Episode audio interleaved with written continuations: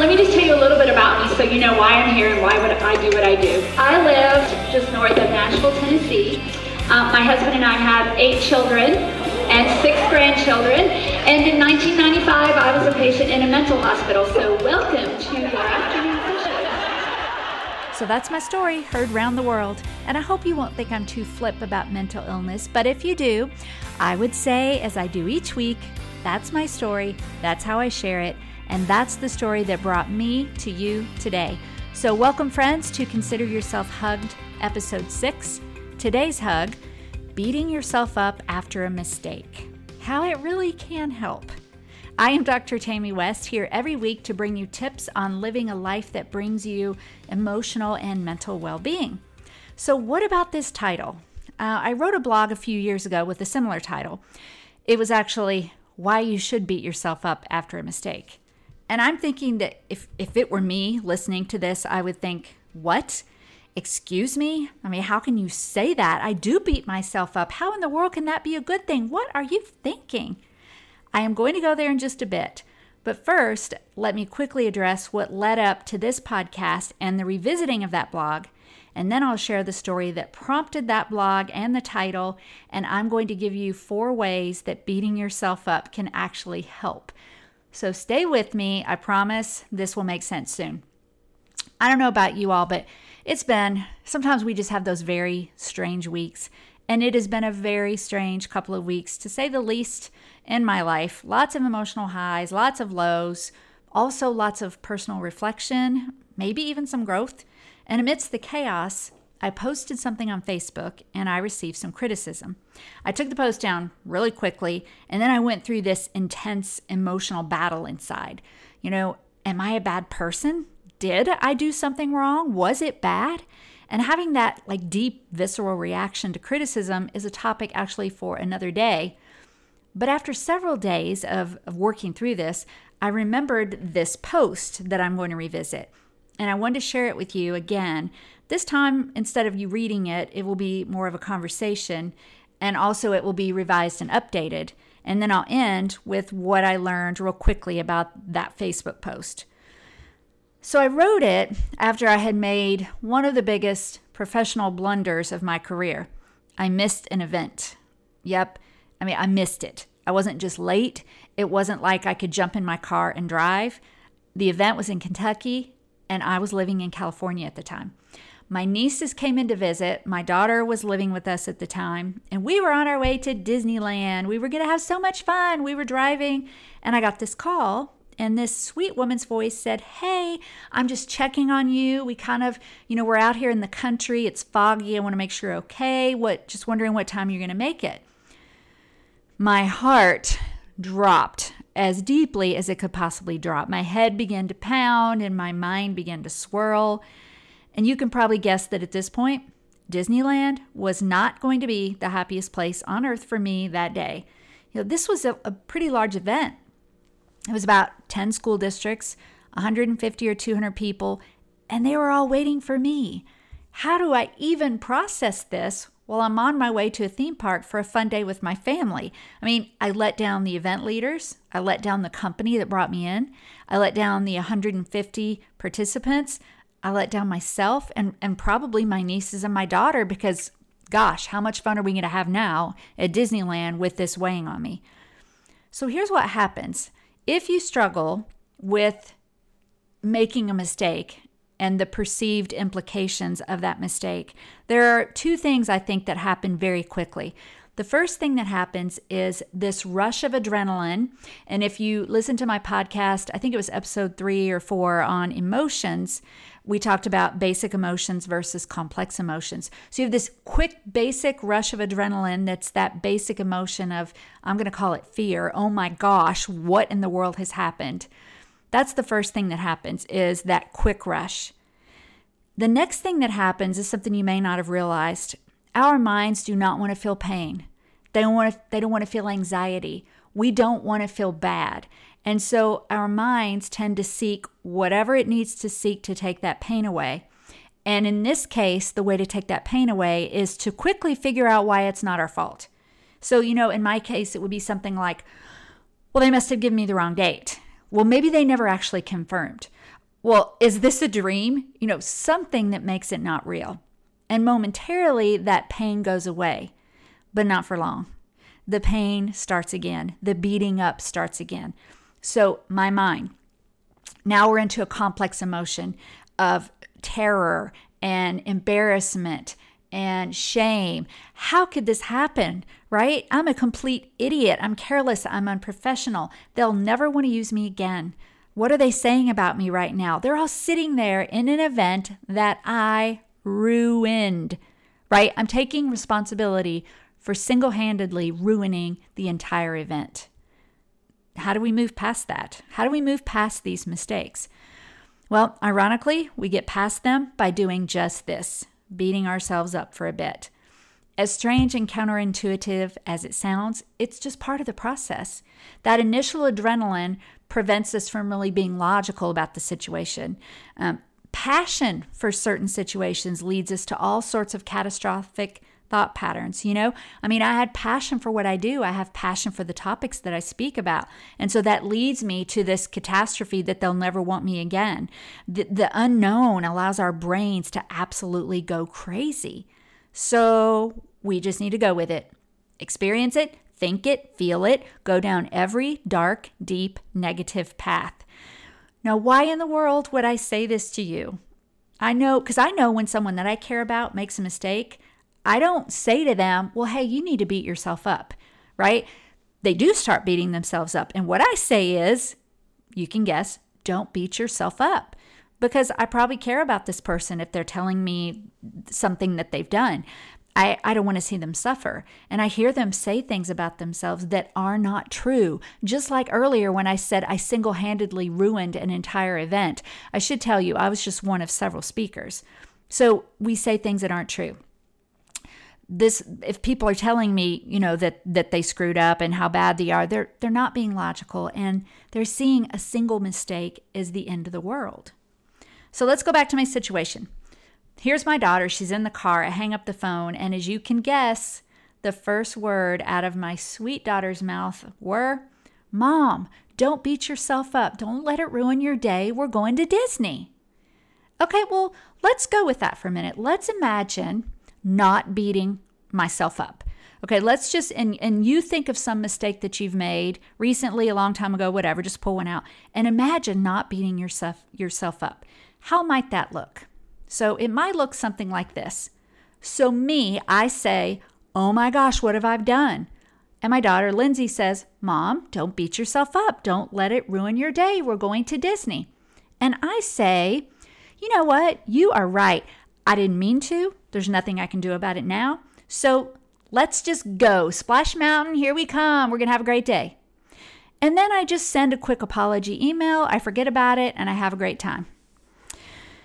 No, it's not going to happen.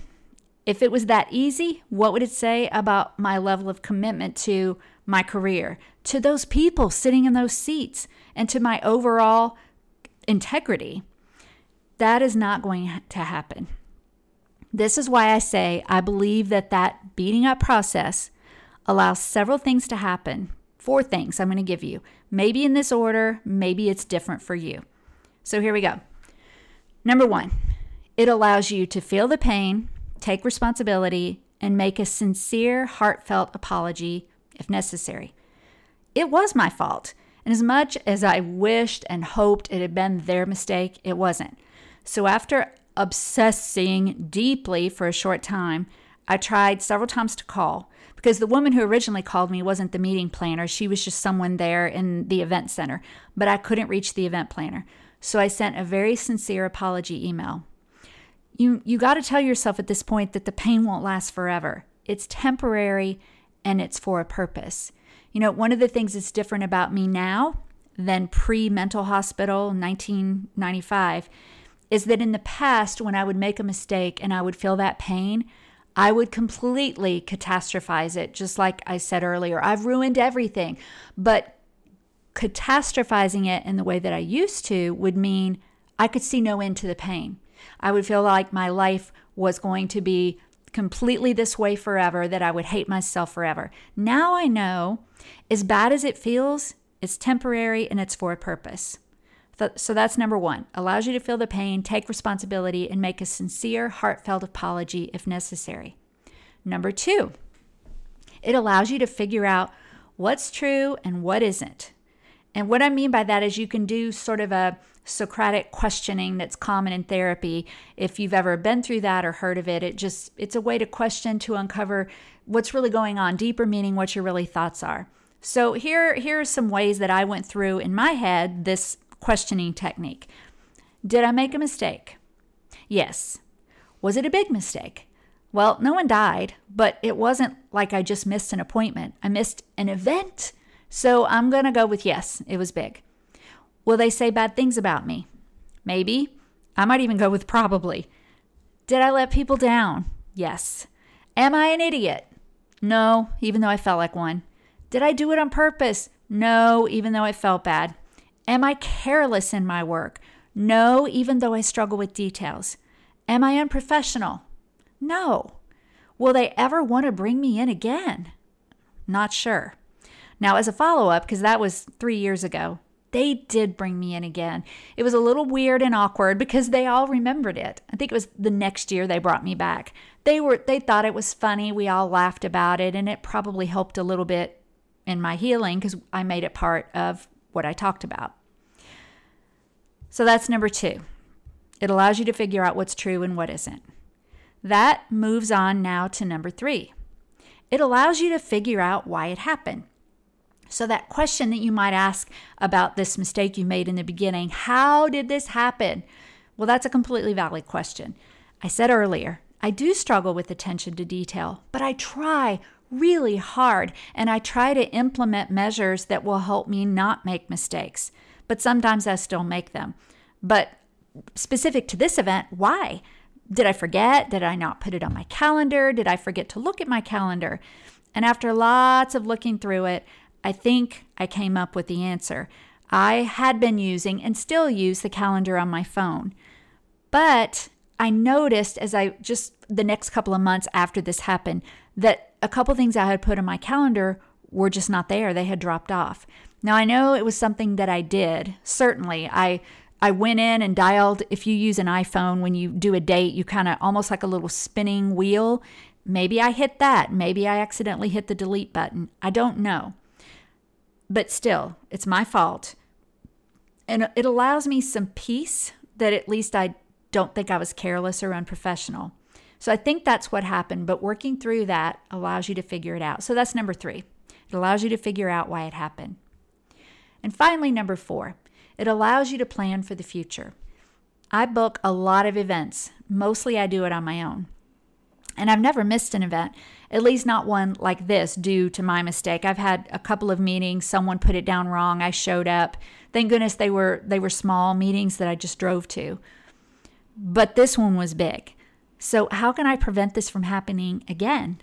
And as much as I hated to, what I did was I went back to a paper calendar. So I still use my phone, but then I transfer everything to a paper calendar.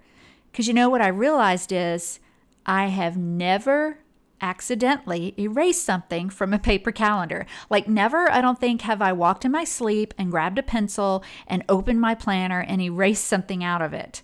So, when I book an event, I may put it on my phone just because I'm there with the person, but I always then put it in that paper planner.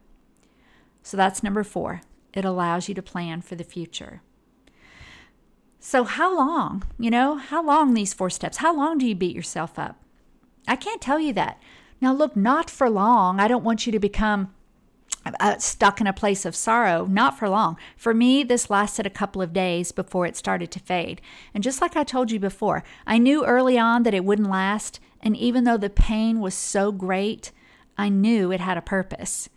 And after I worked through all this, um, I think it was, I don't know, shortly thereafter, I remembered a book that I had read years even prior called Self Esteem by Dr. Matthew McKay. I will put his info in the show notes, so make sure I'll put a link to the book um, so you can go and take a look at that.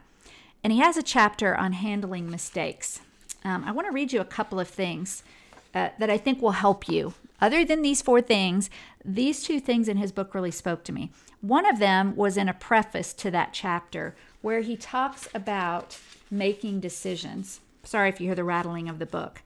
And this is what he says. He says in chapter 8 on handling mistakes, you will explore one of the fundamental laws of human nature. And here's here's that law that you always choose actions that seem most likely to meet your needs based on current awareness. You make the best decision you can at any point in time, given what you know and what you want. The secret to coping with any failure is to recognize that each decision you've made was the very best one available under the circumstances. And when I think about that as it applies to me, when I booked that event, I did the very best that I could under the circumstances in which I was working the phone calendar. I, I, did the very best that I could with the information that I had. Now, the important thing, of course, is to then look forward and realize, well, I need to work under a different system because that one didn't work. And the second thing, okay, when he actually gets to the chapter, he talks about, he has this, this paragraph. I'm going to read part of it to you. He says, allow a quota for mistakes. Now, before I go further, I'm not sure this is, you need to commit this to memory, but, but some people operate best as sort of a, a numbers, a logical person. And this might really help you, help you. And I thought it was very interesting. So I'm going to read it. Allow a quota for mistakes. Some people have the pathological attitude that all mistakes can be avoided, that competent, intelligent, worthwhile people don't make them. This is paralyzing hogwash that can leave you afraid to take any chance in your life. The healthier position is that everyone deserves a quota for mistakes. I like that, by the way. You should be allowed a certain number of social gaffes, work mistakes, poor decisions, blown chances, even failed relationships. This is a good time to start thinking in terms of reasonable error quotas rather than the hopeless dream of perfection. So, a rule of thumb that he gives for most people is that between one and three decisions in every 10 are dead wrong, and several others may be in a doubtful gray area. Hmm. So, if you like numbers, think that one in three, or one between one and three decisions in every 10 are dead wrong, and several others may be a doubtful gray area, which means up to half of the time you might be making a mistake, and that's okay we all know that we need to learn for them from them. I I think that's something we've all heard, but I definitely want to repeat it. A mistake does you no good unless it's something you can use going forward. I love all of that that came from his book. And finally, just to wrap up the Facebook issue very briefly, I went through these steps, and in this case, I determined that no, I did not make a mistake this time. And that's a time when I'm able to tell my inner critic to shut its face. It's very easy to let go when you realize that you haven't made a mistake. You still may have that initial feeling anytime you think you've made a mistake. And thank goodness there will be times when you realize, oh, no, I didn't. And then you can embrace that moving on. And hopefully, as you practice, even when you do make a mistake, you can move on. I hope you understand my intent here because this is a very complex issue with lots of moving parts. I hope you've learned something about how beating yourself up can be therapeutic as long as you move past it. And I hope these four things have helped you. Number one was that beating yourself up allows you to feel the pain, take responsibility, and make a heartfelt apology if necessary. And then number two, it allows you to sort out what's true and what's not true by using that questioning method with yourself. Number three, it allows you to figure out why it happened, to do an assessment. And finally, number four, it allows you to plan for the future. So that's our time for today. I hope that you'll go to tammywest.com and leave a comment in the show notes. I'd love to hear your stories about how you deal with mistakes. You can also get information there on how to get me to speak at your next event. The monthly $50 Amazon card giveaway from this point forward will definitely come from leaving comments on the blog. Okay, that's where the show notes are. So be sure to do that. January's winner was Chelsea Hayes. So woohoo! Congrats to Chelsea. I will draw for February's at the end of this week. And finally, remembering our mental and emotional long term well being goal, I hope that you will renew your thoughts daily, adopt empowering language that prevents verbal harm to yourself and others, and make positive mental and emotional choices on a daily basis. And until next time, consider yourself hugged.